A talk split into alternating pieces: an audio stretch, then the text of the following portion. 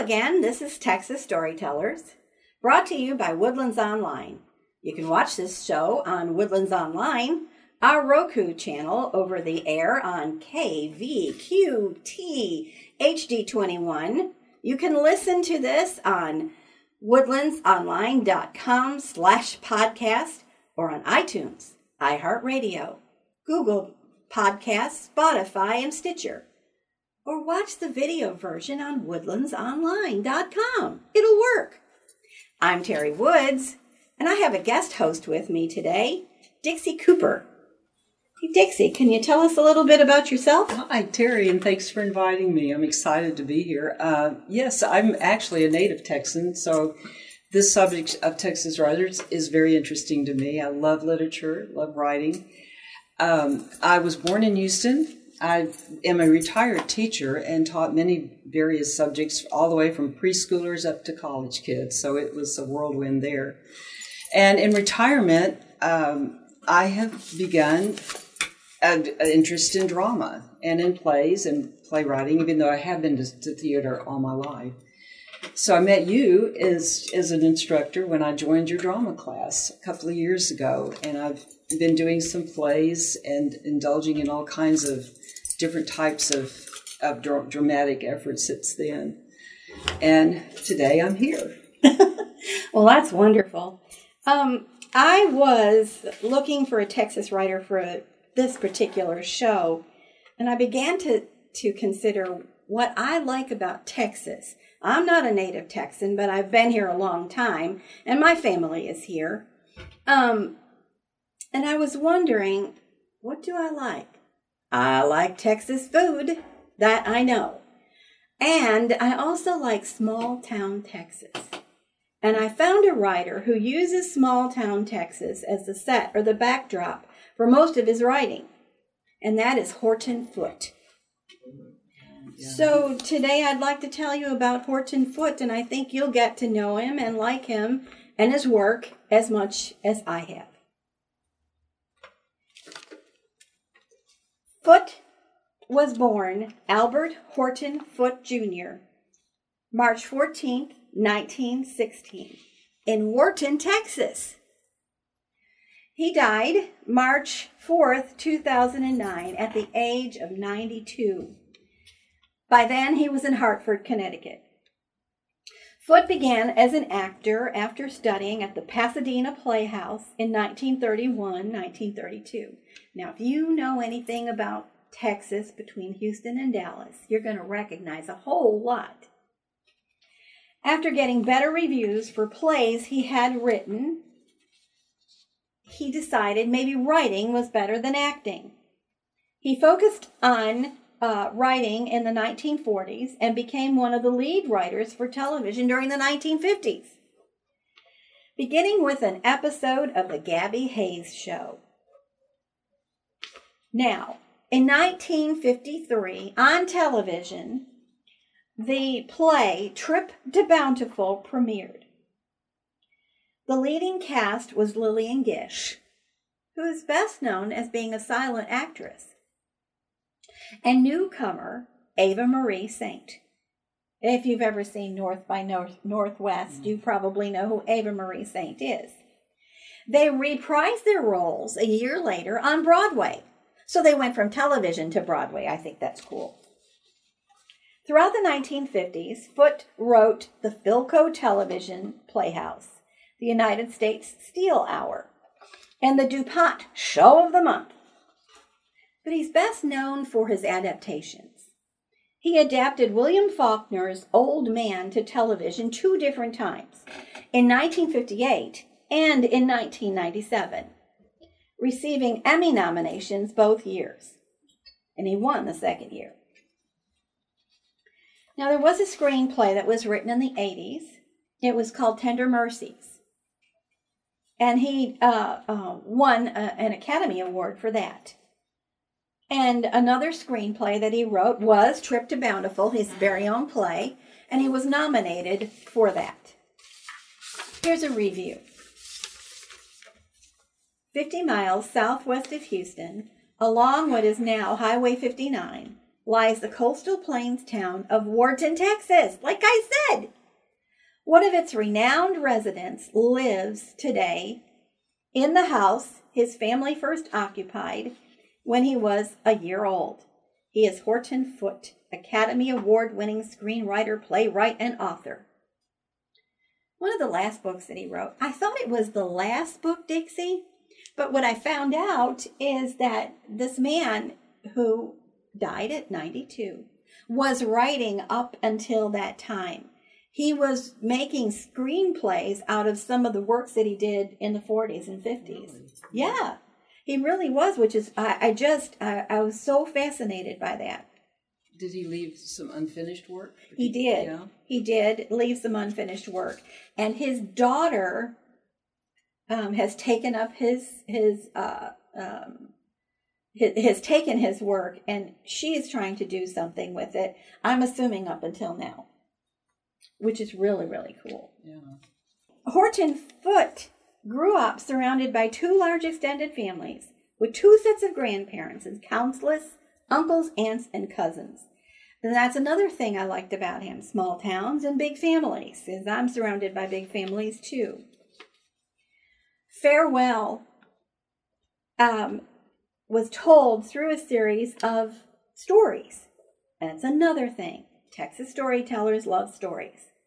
It tells of his education in the public schools, his talent for dramatic acting and academics, and his large family reaching throughout the community. I'm going to stop there and I want to read from um, Farewell. What do you think about that? Okay, I'd love to hear it. And I'm going to uh, go ahead and repeat that many of Horton Foote's plays take place in the small town of Harrison. Harrison is, in fact, a fictional place inspired by Foote's home of Wharton. Bountiful from Trip to Bountiful is also a fictional town that seems to be an homage to a small town in te- small town Texas life. Some say, or I was reading, as is that it could be Waxahachie, just south of Dallas. And you know that Wharton is what an hour or so outside of Houston. And so he starts out and I'm going to chapter two because it's written in short story form. So he actually tells about his life starting in chapter two. I was born Tuesday, March 14th, 1916, in a rented room in the town of Wharton, Texas. The Wharton Spectator, founded by two of my great uncles, printed the following item on Friday, March 18, 1916. Mr. and Mrs. Horton Foote were the proud parents of a son born Tuesday. My mother, 22, was Harriet Brooks, named for my paternal grandmother, but always called Hallie. My father, 26, was Albert Horton Foote, named for his father and great grandfather, and I was named Albert Horton Foote Jr. What the bland spectator item gave no hint of was the conflict that preceded my birth. My mother's parents, Daisy and Tom Brooks, strenuously opposed the marriage, forcing my mother and my father to elope. They didn't elope very far, just five blocks across town to the rented house of their friends Allie and Arch Elmore. They were married in the Elmore's parlor by the Baptist minister. The uh, Methodist minister, whose parishioners included my mother's family, had refused to marry them. And the Baptist minister agreed only on the condition that my mother call her parents and tell them what she was about to do. Her mother wasn't at home, so she called her father at his office. Ten minutes before the ceremony was to begin, he pleaded with her not to marry. And he was certain she would regret it the rest of her life. Well, she didn't. Take his, take his advice and in the late afternoon on Valentine's Day, 1915. With only a few friends present, my mother and father were married. It was a marriage that lasted almost 60 years. I was always fascinated how they could manage the secrecy of all of this, given the smallness of Wharton. The town then less than 3,000, and were like most small towns. Everyone knew everyone else. And I would often question them about how they managed the elopement without my mother's parents knowing about it. Well, son, my father would explain. I had some good friends here in the, t- in the at the time. Who were your friends? I asked. Well, uh, Barsati and Felix and Robert Rockwood and Arch Elmore. Now I got uh, uh, to go to the jewelry store and buy the wedding ring, and he made uh, he made like it was uh, buying for a girl he knew. And then I went to El Campo for the marriage license. Why did you go to El Campo? I said. Because if I had gotten it here at the courthouse, where your mother's father and mother had lots of friends, someone would march right over to Mr. Brooks to tell him. yeah, that would have happened. I know, you know it would happen. So at five o'clock, my, my father said, What time did you leave home for the wedding, mother? I didn't leave home for the wedding. I told Mama I was going to spend the day with Allie, and I slipped the dress I got married in over over to Allie's the day before. So Mama and Papa didn't suspect a thing. Did your aunts know about it, Daddy? Well, yes, they did. And did they approve? Well, yes. What about your mama? Well, she was living in Houston, and I never saw much of Mama after she married Mr. Cleveland. So she didn't know you were getting married? Not until after I wrote her a letter a week after the wedding. Was she happy about it? Well, I think so. She lived at we lived at Allie and Archie's house for three months after the marriage. Mother said, No, I didn't know that, I said. And then uh, we rented a room from Mrs. Houston. That's when I was born, wasn't it? That's right. Then we took our meals across the street at Mrs. Walker's boarding house. Why did you take your meals there? Because we couldn't cook at Mrs. Houston's. Why? Because we only had one room and she didn't allow cooking. Did you like eating at the boarding house? No, my father said. I didn't. Now, hun, I was all right, my mother said. Wasn't Mrs. Walker a good cook? I asked. Oh, she cooked Good, all right, my father said, but she never gave you enough. I always walked away hungry. After we were married, Mr. and Mrs. Brooks couldn't speak to us. Wouldn't speak to you? No, sir, not for a whole year. Did it make you sad, Mom and Dad? Well, yes, it did. It was a mess. Let me tell you, my father said and then my Aunt Lola and my Aunt Lida and my Aunt Renee stopped speaking to the Brookses.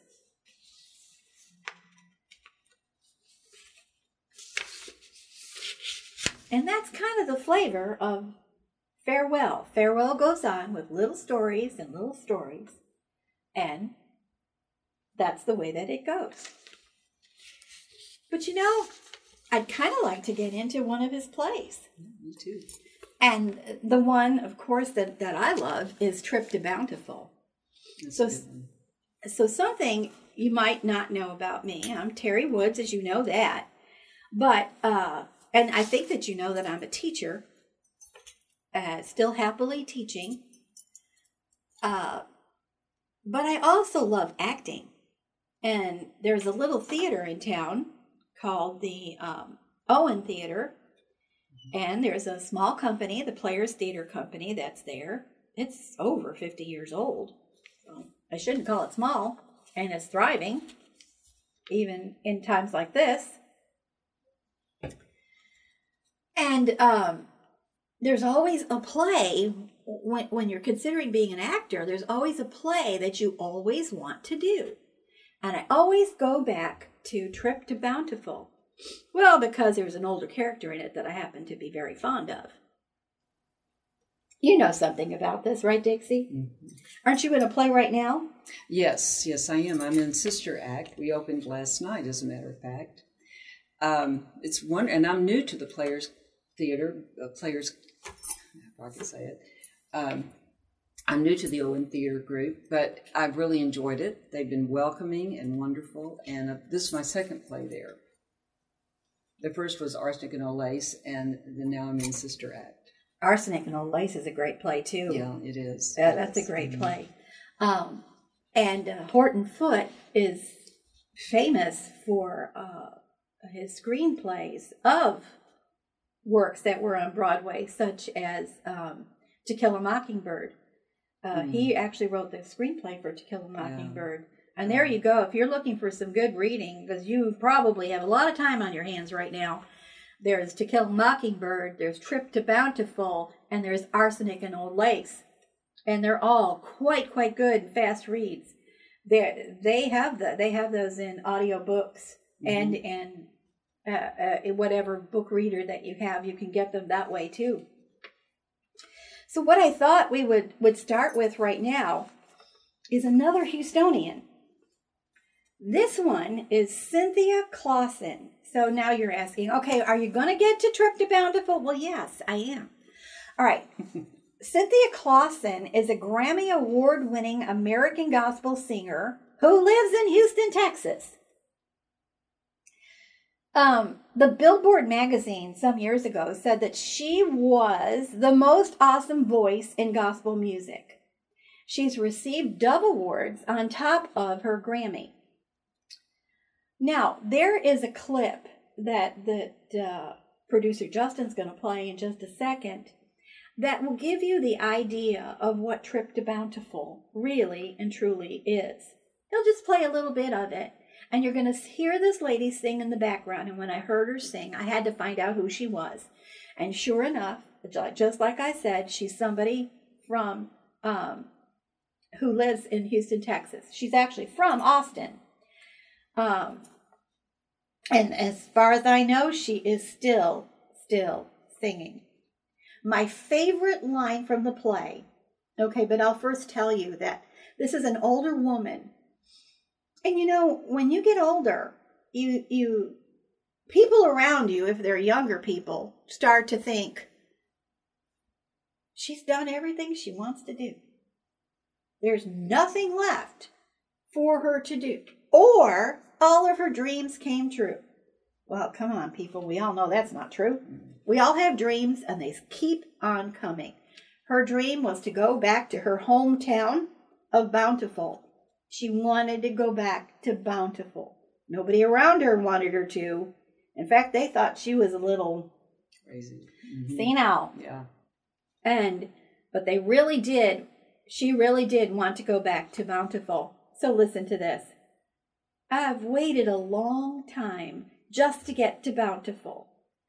Twenty years I've been walking the streets of the city, lost in of this city, lost in grieving. And as I've grown older and my time approaches, I've made one promise to myself to see my home again before I die. Carrie Watts, scene six. Now, the other cool thing uh, about this, and I think I mentioned that he was a screenplay writer for To Kill a Mockingbird after he wrote the screenplay for To Kill a Mockingbird, one of his best friends became Harper Lee. And Harper Lee thought he was the kindest, most distinguished person in her life. And she also said that no matter how long he had been in another part of the country, he still had a Texas drawl. it's hard to lose it, Terry. Believe me. So, um, I have I have part of the script for uh, Trip to Bountiful. Do you want to take a stab at it? Let's do. All right. So you already know that um, on television in 1953, uh, uh, Ava Marie Saint was in the show, and she played a character whose name is Jessie Mae. Well, in 1985, uh, Geraldine Page played the main character of Carrie Watts, Mrs. Watts, as she's referred to. And she got an Academy Award for that. Well, later on, um, in I think it was uh, 2014, that Jessie Mae character was played by Queen Latifah, and I can't remember who played the the Mrs. Watts part. Cicely Tyson. Cicely Tyson. Tyson, yeah. yeah. Cicely Tyson. Great Um, actress. Wonderful actress. But I'm going to play Mrs. Watts right now, and um, Dixie's going to play uh, Jessie Mae. It's full moon, Jessie Mae. What's that got to do with it? I never could sleep when there was a full moon. That's just your imagination. I don't know what's the matter with all of you. I never had trouble sleeping in my life. I guess I have a clear conscience. The only time that I remember having any trouble sleeping was the night I spent out at Bonneville. The mosquitoes were like to have chewed me up. I never saw such mosquitoes. Regular gallinippers. Mother Watts, where did you put that recipe that Rosella gave me on the phone today? What recipe was that, Jessie Mae? What recipe was that? She only gave me one. The one I wrote down while I was talking to Rosella this morning. You remember I asked you to find me a pencil? Yeah, I remember something about it. Well, then I handed it to you and then asked you to put it away on the top of my dresser. Jessie Mae, I don't remember you having given me any recipe. Well, I did. I certainly have no recollection of it. No recollection of it. You don't? No, ma'am. I swear, Mother Watts, you just don't have any memory at all anymore. Oh, Jessie Mae, I think I I. gave it to you this morning in this very room, and I said, please put it on my dresser, and you said I will, and went holding it in your hand. I did. Yes, you did. Did you look on my dresser? Yes, ma'am. Did you look on your dresser? Yes, ma'am. And it wasn't there? No, ma'am. I looked just before I went to bed. Oh, well. Let me look around. Oh, I swear. Have you noticed how forgetful she's getting? Honestly, Ludie, she's so stubborn. Come on, let's go to bed. There goes another car smashed up. Six cars smashed up on the freeway to Galveston. I read yesterday in the Chronicle. One right on top of another. I bet they were all drunk. Been down to Galveston, gambling likely. I think the whole of Houston goes to Galveston gambling and drinking. Everybody but us. I don't see how some people hold down a job the way they drink and gamble. Do you? Quite good. Quite good. So you kind of get a feeling for how the people around her, especially Jessie Mae, felt about uh, Mrs. Watts. And she still, she wanted to go. So, um, Dixie, tell us what she does next. Miss, this, Miss Watts. Yeah, Yes, what does Miss Mrs. Watts end up doing? Well, she does take her trip to Bountiful. She hides her retirement check that um, May always seems to steal from her, or I don't know, stealing, but takes it. But she hides it. She decides she's going to cash it and go to Bountiful. And she does. She goes to the bus station. She's not able to cash her check, but she comes up with enough coins to buy the, the ticket and befriends a lovely young woman on the bus. and somehow makes it to Bountiful. Yeah, she does make it to Bountiful. So I looked up, uh, when I was doing this research, I looked up uh, a bus ticket, Greyhound bus ticket to Waxahachie, because I thought, well, if Bountiful is Waxahachie or close to it, or maybe somewhere around there, I would look up how much it would cost for a bus ticket. Well, it would cost about $42 if you wanted to make several stops along the way. And I think that, that the trip they did make uh, uh, several stops along the way. If you wanted to um, uh, have a little bit of an upgrade and only maybe stop once, well, then you ended up uh, spending about $60 for the ticket. And the interesting thing to me was is that you the first stop that you make the the one stop you make between here and Waxahachie is Buffalo, Texas. Mm. Of course, I love that because I'm I've lived here a long, long time, but I'm originally from Buffalo, New York, mm. and one of my favorite places to stop in Texas is Buffalo, Texas. Mm. So that was interesting. But then I did find out that if I wanted to schedule that trip today or this weekend, there there aren't any buses going there right now. Oh yeah. So I guess I have to pick a new small town. But Horton Foote, most of his writing is is uh, uh, about small towns or set in small towns, and they have and each person has a rich, rich um, background and mm-hmm. people surrounding them. Everybody's a character the, the way that he writes is perfect for character actors, if you will, or readers who are looking for that that uh, interesting character. And um, you found fascinating a book called uh, 1918. Yes, uh, well, it was actually screenplay. It was made into the. I, I watched the movie 1918, and it was very timely. 1918 was the year of the Spanish flu pandemic. Oh. Which very similar times we're going through now. Um, and it was at the end of World War One as well, take place in a small town in Texas, as you said. Um, Horton Foote wrote what he knew. There's the rule of writing for that, write what you know, and he really did. And this is very relatable to, for today, even though this was done back, I think the movie was made in 1985, I think. It's mid 80s when it was made. And it stars a very young um, Broderick. And it was, and it just shows all the turmoil that these families go through with this flu, this little town, and it's losing one person after another with the dying of all these people and how it's affecting them. And then, then the returning war soldiers, because the war ends during the show. it's it was very timely and a very interesting show for now. So maybe on our uh, very next show, so that people will come back again, maybe we could do a little bit, uh, or or at least look at a little bit of 1918, mm-hmm. and maybe another Horton Foote book. Mm-hmm. I'm telling you, if if you are very interested in small towns, colorful characters, and you're looking for something to read, and you're going, I never heard of this guy before. Look him up, because mm. you're going to be very happy that you did.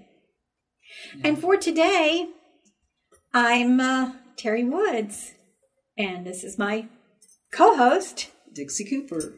And we are Texas Storytellers. We're brought to you by Woodlands Online.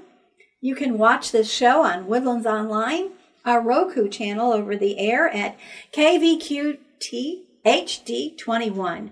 You can listen to this on, Wood, on woodlandsonline.com slash podcast or iTunes, iHeartRadio, Google Podcasts, Spotify, and Stitcher. Or watch the, the video version on woodlandsonline.com. And folks, I'm going to tell you again, we could really use a sponsor.